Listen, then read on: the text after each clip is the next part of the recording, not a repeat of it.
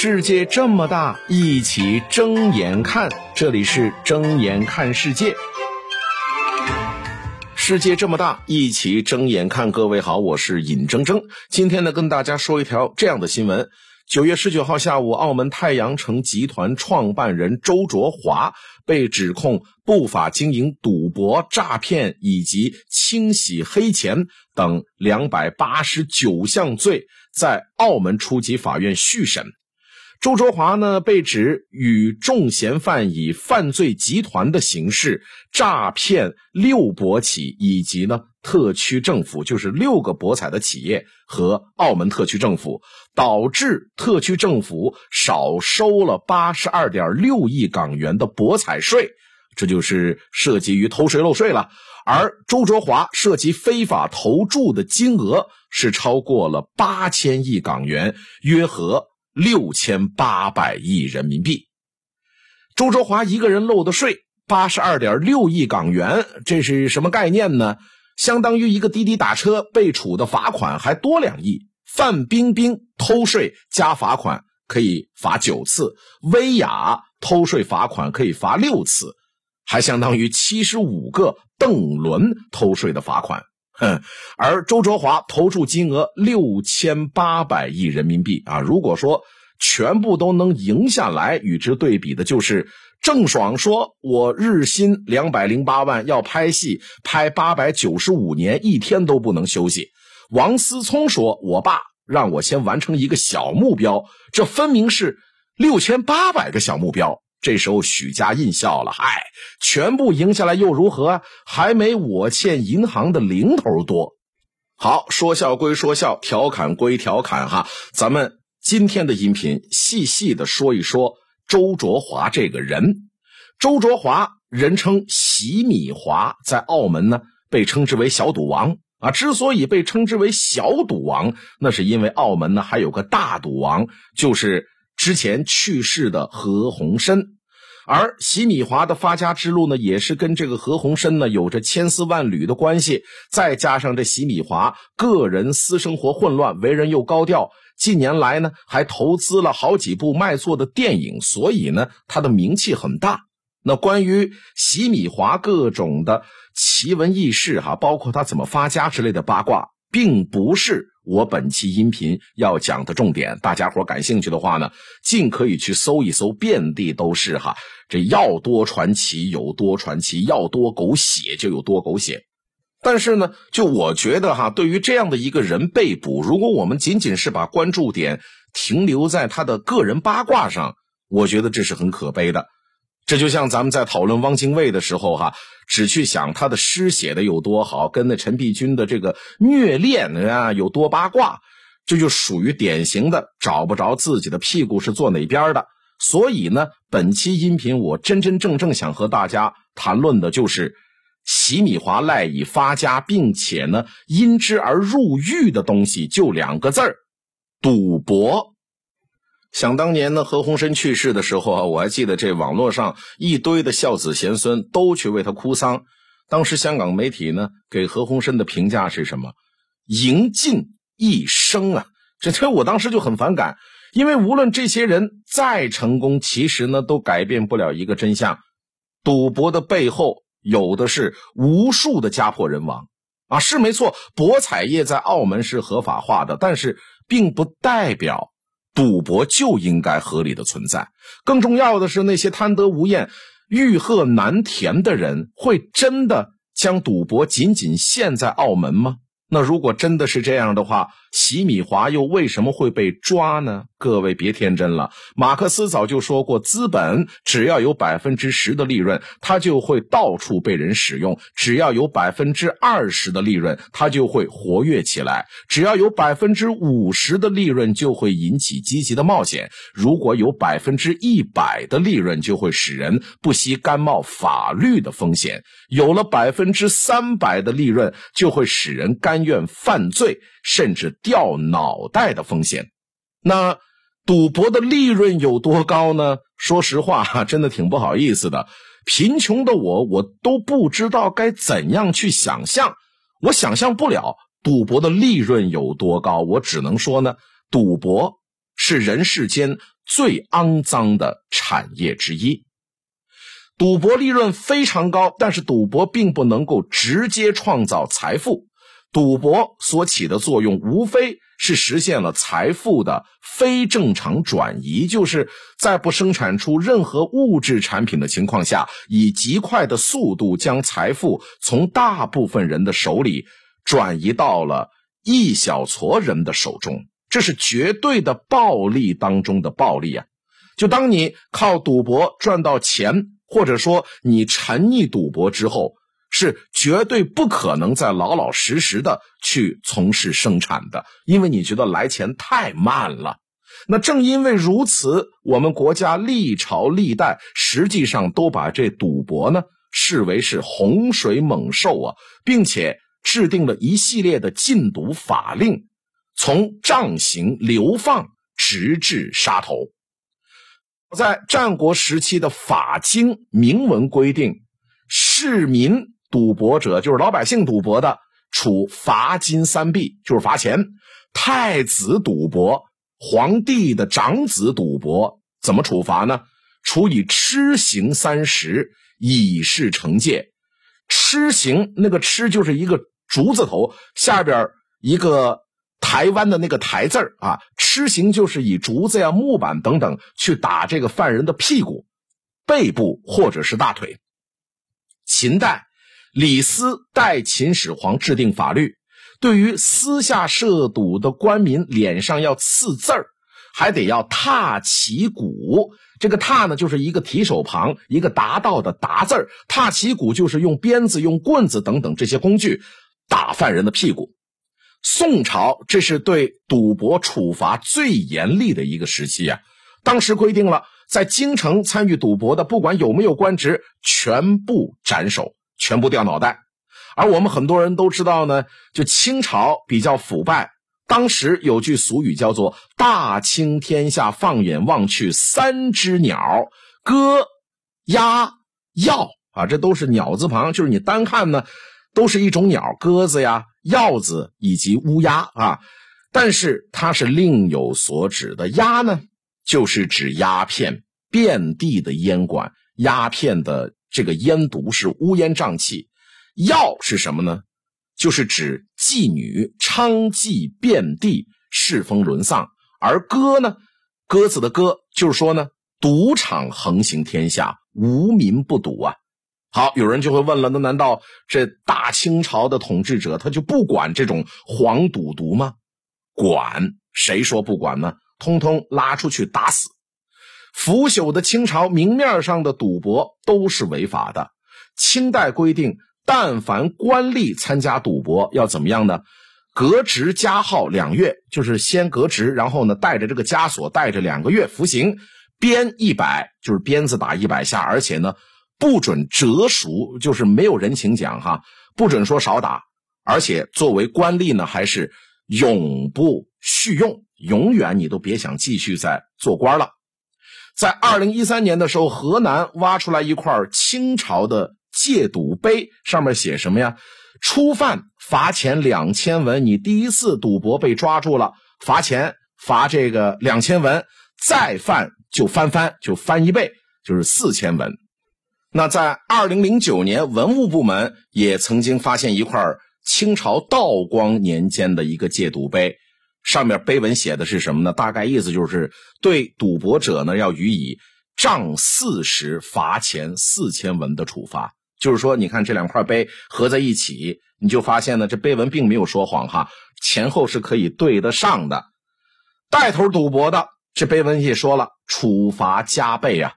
那满清从开国到灭亡，黄赌毒哪个不违法呢？哪个不管的问题在于。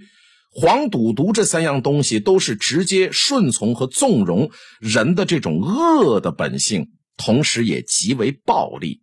那纵容一些恶的本性，就意味着总会有人忍不住要去尝试；那极为暴力，就意味着一定会有人提着脑袋铤而走险。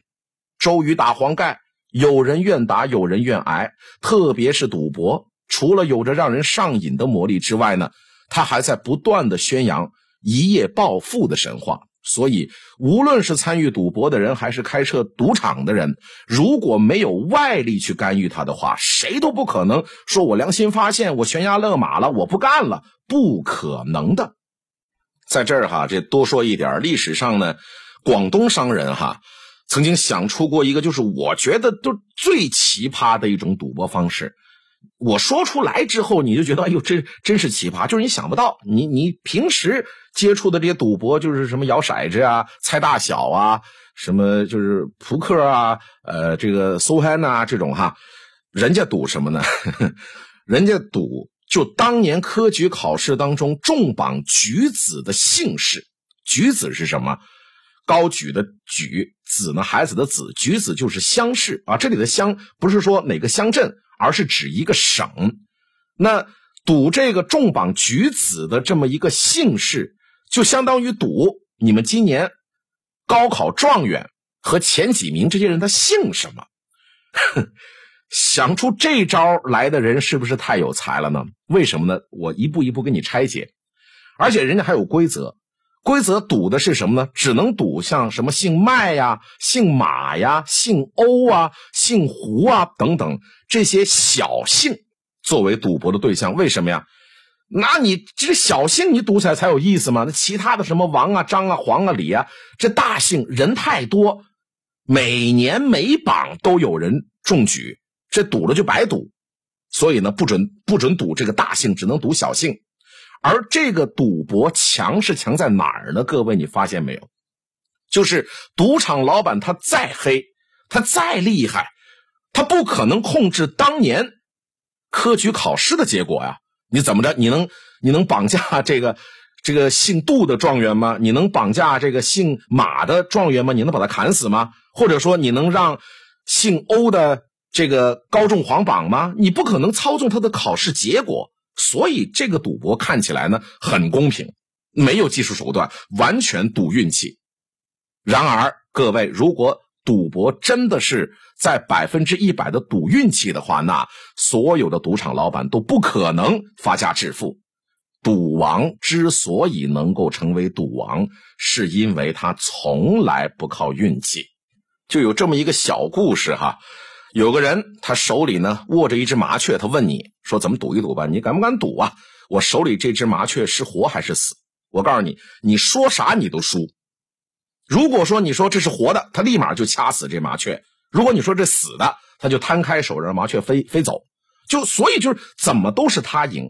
赌场也是一样的，赌场里设计的所有制度，包括赌场老板背后的各种的黑恶势力，最终的目的都是为了一条。就是保证赢家永远是他，或者大赢家永远是他。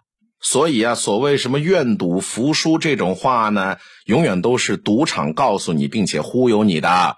真正的现实是什么？都不是十赌九输，而是十赌十一输。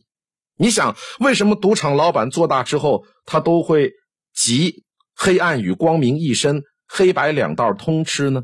很简单，就是因为一将功成万骨枯啊！一个赌王的背后一定会有万千家庭的妻离子散，千万家庭的家破人亡。他得防着有人跟他拼命啊，防着有人跟他来个鱼死网破嘛！啊，不想办法把自己的形象搞得正面一点一旦成为众矢之的的话，他就白干了。你这样回过头再去看看什么洗米华去搞慈善呐，投资影视业之类的事情，你是不是一下子恍然大悟了？生意都是生意。当然了，无论我说什么，我觉得应该还是有人不信邪哈，觉得赌博嘛，我又不是只跟赌场赌，我可以跟别人赌哈，只要我能赢得了别人，那我一样有可能是一夜暴富嘛。各位，在现实社会里边，这样的暴富神话，咱们不能说完全没有，这概率是无限接近于零的，低的微不足道的。否则，像赌博呀、彩票一类的东西，又怎么能够吸引一波又一波的人去被割韭菜呢？但是，最残酷的现实是什么？即使你说你祖坟上着大火，都不是冒青烟了，你靠着赌博、靠着彩票中了大奖。这样的人呢，往往他的结局也很凄凉。给大家讲个故事：一八七三年，广州十三行富商潘世成因为亏空公款三百万两银子，家产被抄了。那潘世成呢，在广州的西关有一个私人园林，叫做海山仙馆啊，这这么一套的这个大房子吧，作为抵债资产充公了。海山仙馆呢，占地广袤，富丽雅致。这园子里面的什么名画啊、古器啊、哎，石刻佳木，那是多不胜数啊！当时就是一活生生的《红楼梦》大观园，因此这价格极其昂贵。但问题是什么呢？晚清末期这些富豪们一般呢都是买良田、买工厂啊，有实力的不差钱的也讲究落叶归根，集中修建自己的一处家宅。还真不流行说各处去买地建豪宅的文化啊，想着就是回乡下，我落叶归根。你说我在市区买一个，他不讲究啊，不会这么做。即便说想要再买一个豪宅，富商们很讲究一个点，叫做风水。就你看嘛，这这个园子园是谁的？潘世成的是吧？你看，哎呦，这么大的家业，分分钟就败了，这肯定是风水不好吗？风水这么差的宅子让我买。买得起的不爱买，不会去买；买不起的只能够流口水，这八辈子都买不起。结果呢，就这么大一豪宅，有价无市，无人问津。这官员呢就很着急啊，急得跺脚。为什么呢？你我拿个房子有屁用啊？我得要把它卖出去，拿到这个抵债资产、抵抵债的钱才有用啊。那怎么办呢？有人就献一条计啊，说咱们这样，咱们发彩票。官府就委托有关商人呢，一共发行了彩票三万条，每条的金额呢是银币三角，头奖是什么？就是这个海山仙馆的所有权。那奖金如此之高，就大家都想着我花点钱，然后呢，就是比如三毛钱，我买一个这个彩票，我分分钟能够博这个海山仙馆，我分分钟能够博一套大宅子，大家都去买，对吧？彩票一售而空。那这不就通过这个赌博的形式、彩票的形式，把这个钱给拢了回来吗？开奖之后，广东香山县的一位乡学先生很幸运的得了头奖，但是就摆在他面前的问题有很多，他的也头大。为什么？就这种庄园巨宅维护费用极高，你就想嘛，一个穷宅男，一个乡学先生，他突然得到了爱社立功的所有权，那那么多的房子他怎么住呢？那么多的基础设施他怎么维护呢？你别说什么雇个佣人呢，雇个保姆啊，的工资他都出不起，就是他把这园子里的这个灯泡他换一遍，他都得破产。几个月之后呢，那宫殿就得变成鬼城。那穷人中了大观园的后果也正是如此。首先，这个大观园买得起的不会买，否则也不会让他中奖得到嘛。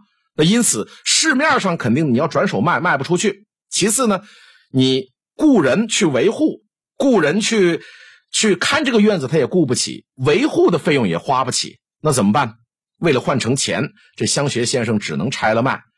他把这园子里值钱的物品呢拆出来廉价出售。那。官府里没收走的那些古董啊，瓶瓶罐罐的，全都给卖了。好，那行吧，没有瓶瓶罐罐是吧？哎，花园里的假山石刻你要不要？便宜卖了。接着什么？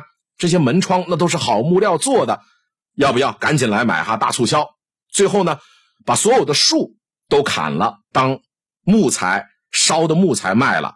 那因为这个大观园太大了，光是把这豪宅拆成空壳的材料钱。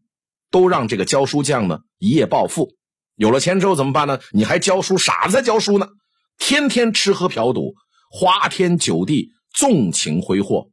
仅仅一两年过去了，海山仙馆就只剩下残垣断瓦，沦为乞丐呀、强盗啊这些土匪啊聚集之地。后来呢，被夷平成了田地。